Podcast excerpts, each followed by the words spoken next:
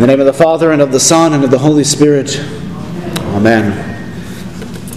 Some hospitals, uh, like the one Jonah was born in, play a little music whenever a baby happens to be born. Now, it may have been a little bit past oh dark 30 when Jonah was born, but I won't forget when the nurse wheeled Natasha down the hallway and she pushed the tiny little red button on the wall and it cued a little lullaby for the whole hospital to hear. And now I've heard similar music to that played many times since in other hospitals as well. Often when I'm on the way to or from visiting one of our members, heard it again a few weeks ago while walking to the elevator. What a song of joy and hope and new life in a place that's often filled with sickness and pain and death. This is what God is doing for us at Christmas.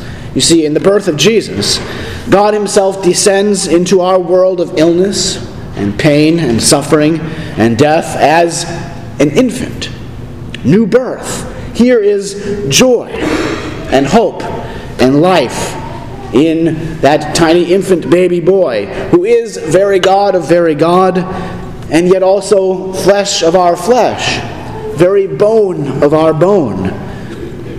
From conception all the way to eternity, God is now man. He shares our DNA, our skin, our bones, our hair. He is human like you. And yet He is God for you. And today He is born for you. You see, in Christ's birth, this new song is sung. A new day dawns. New life begins. In Christ's birth, God Himself becomes a child. He who made man way back in the beginning is made man to save you. In Christ's birth, we are given new birth.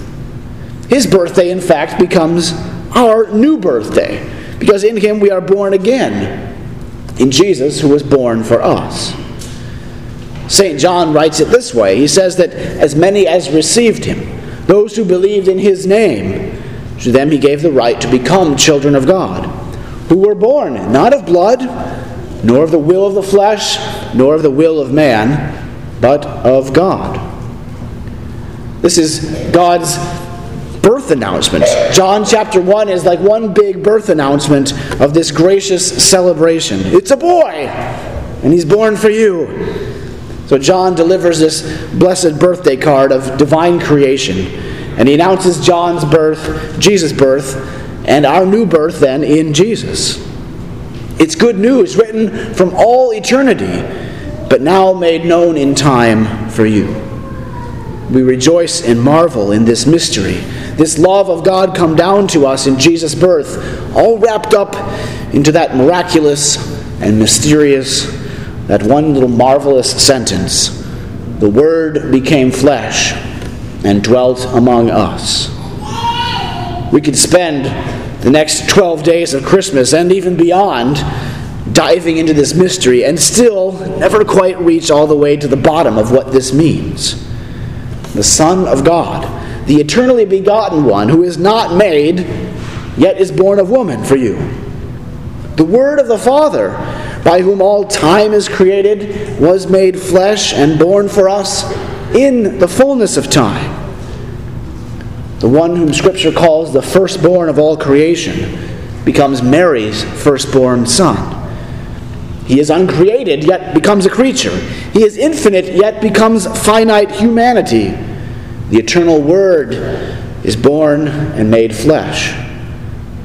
He is the one who formed Adam from the dust of the earth, and now he comes himself with eyebrows and ears and eyes. How beautiful are the feet, Isaiah says, that bear and bring good news in this infant boy.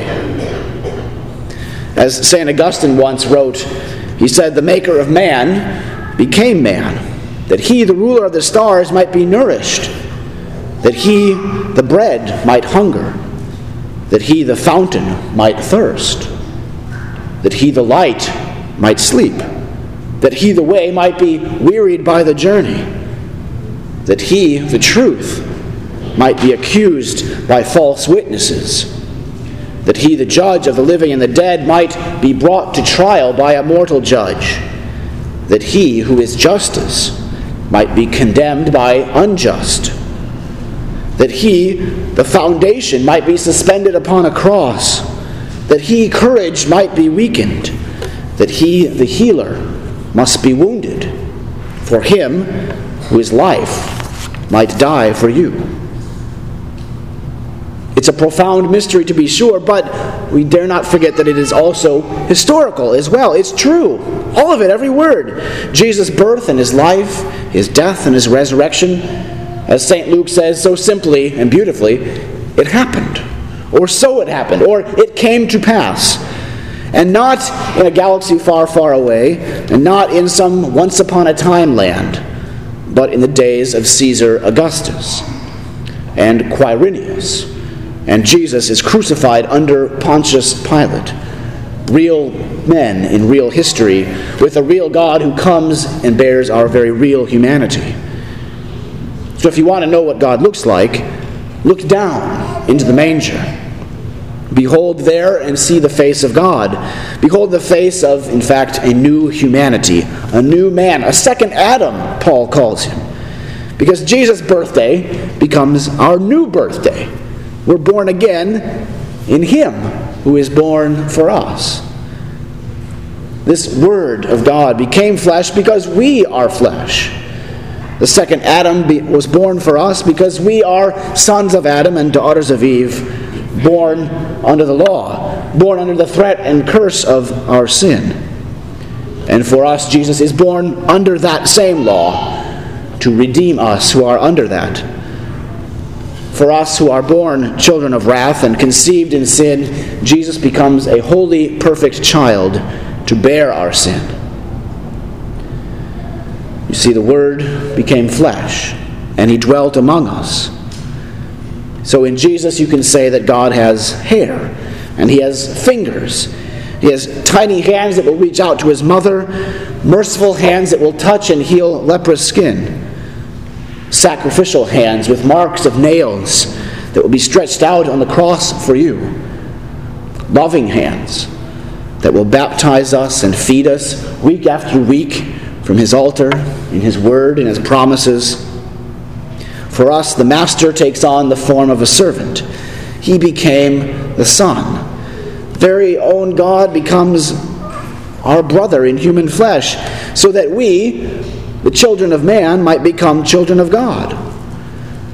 You see, this makes Jesus' birth one small step for God, but one giant leap for mankind.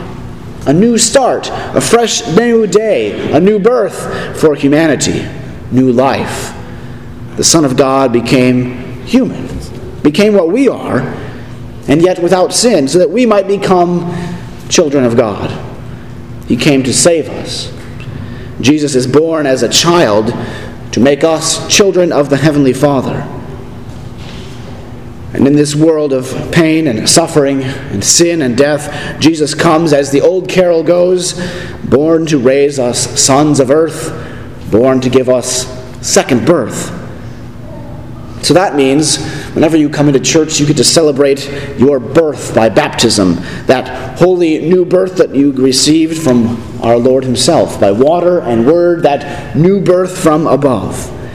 Born above in Jesus, who is born for you. And for us this day, the one who also made the wheat and the vine comes with his flesh and blood this very day to feed and forgive us Today, also, this one who gave and came to us in earthly life comes to give us new birth and new life in his name. Today, Jesus' birthday is your new birthday. And today you are born again in him who is born for you. A Merry Christmas and a happy new birthday to each of you. In the name of the Father, and of the Son, and of the Holy Spirit. Amen.